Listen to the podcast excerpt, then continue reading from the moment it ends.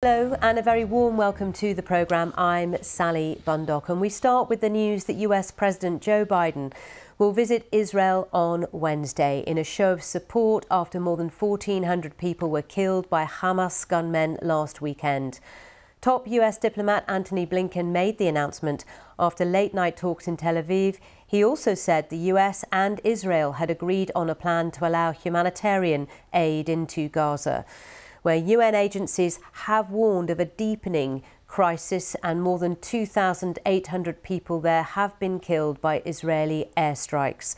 Meanwhile, Hamas, which is designated as a terrorist organisation by governments including the UK and US, says it fired a barrage of rockets at Jerusalem and Tel Aviv overnight, with sirens sending lawmakers to bomb shelters and we can bring you some live pictures of Gaza today. It's now just after 8 a.m. with another very difficult day ahead for Gazans who are coping with uh, severe uh, restrictions on water, electricity, with food supplies running dry and also uh, critical medicines running out. So more now on the news that President Joe Biden will visit Israel on Wednesday. US Secretary of State Antony Blinken said President Biden will focus on securing the release of hostages taken by Hamas while underscoring the need to minimize civilian casualties in Gaza. The United States and Israel have agreed to develop a plan that will enable humanitarian aid from donor nations and multilateral organizations to reach civilians in Gaza and them alone including the possibility of creating areas to help keep civilians out of harm's way. It is critical that aid begin flowing into Gaza as soon as possible.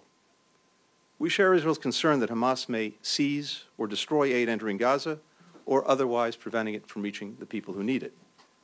If Hamas in any way blocks humanitarian assistance from reaching civilians, including by seizing the aid itself, we'll be the first to condemn it, and we will work to prevent it from happening again.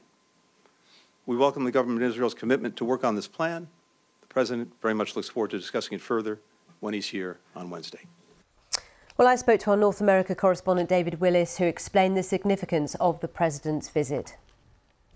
Well, Antony Blinken, Sally, said that this was all about uh, confirming the United States' solidarity uh, with Israel and, as he put it, uh, uh the ironclad commitment to Israel's security. And uh, President Biden, as part of this visit, will be receiving what's called a classified and comprehensive brief on Israel's war aims and strategy. Now, of course, a key element of that strategy is thought to be some sort of ground invasion and uh, it's become clear that uh, given the full throated support for Israel's uh, right to defend itself earlier on, the United States has grown increasingly concerned about the possibility of some sort of humanitarian crisis, given the fact that uh, water and food supplies are already said to be running low in parts of the enclave and so on. So, part of this uh, meeting today with Benjamin Netanyahu on the part of the US Secretary of State Antony Blinken,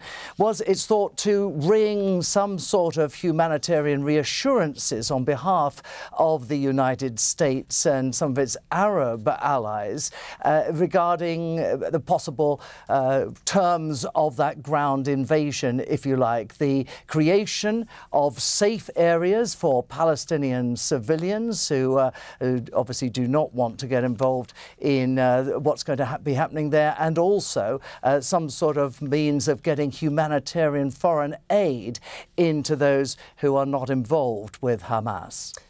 Also, the president is expected to meet with other leaders in the region, isn't he?